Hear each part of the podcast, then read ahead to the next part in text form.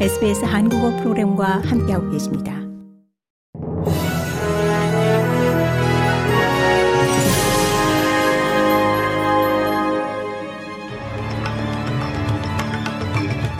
(3월 7일) 화요일 저녁에 SBS 한국어 뉴스 간추린 주요 소식입니다.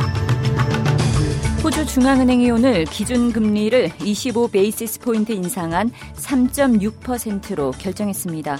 이는 2012년 5월 이후 가장 높은 수준의 기준금리입니다.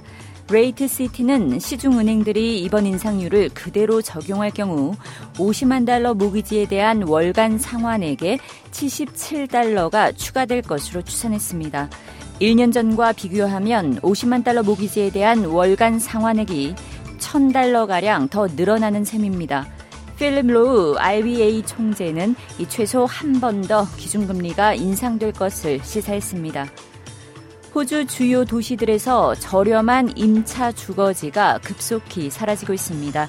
프랍트랙의 새로운 자료에 따르면 임차 주거지 목록상에 이 집세가 저렴한 주거지의 비율이 크게 감소했습니다.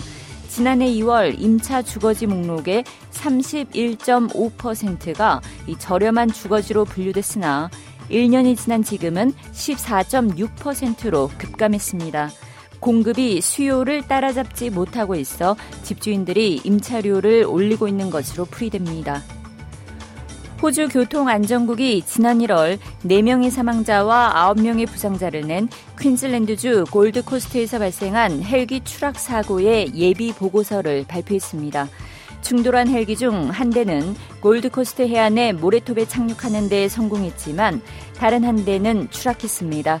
보고서에는 무사히 착륙에 성공한 이 생존한 조종사 마이클 제임스 씨가 추락한 헬기의 동료 조종사가 헬기 이륙을 고지하는 무선 호출을 하는 것을 듣지 못했다고 말한 것이 기록됐습니다. 해당 조사가 마무리되기까지는 시간이 더 걸릴 예정입니다. 호주의 소프트웨어 기업 아틀라시안이 전체 인력의 5%에 달하는 500명을 감원할 것이라고 밝혔습니다. 이로써 아틀라시안은 인플레이션으로 야기된 비즈니스와 가계 지출 압박 속에 대규모 감원을 발표한 테크 기업 대열에 합류하게 됐습니다. 화상회의 플랫폼 줌, 온라인 결제 포털 페이팔, 세계 최대 음악 스트리밍 서비스 스포티파이 등이 2023년 올해 들어 대규모 감원을 단행했습니다. 일제 강제 동원 해법에 대한 하늘 양국의 대응과 관련해 윤석열 대통령은 정치 부담을 감수했지만 기시다 후미오 일본 총리는 정치적 위험을 회피했다는 평가가 나옵니다.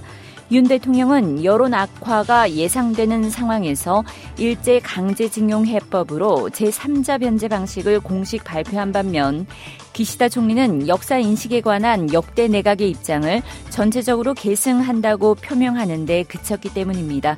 일본 여당 일각에선 한일 강제 동원 교섭과 관련해 일본의 승리라는 평가가 나왔습니다.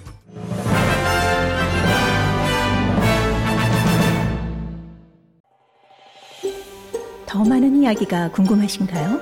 애플 포드캐스트, 구글 포드캐스트, 스포티파이 또는 여러분의 포드캐스트를 통해 만나보세요.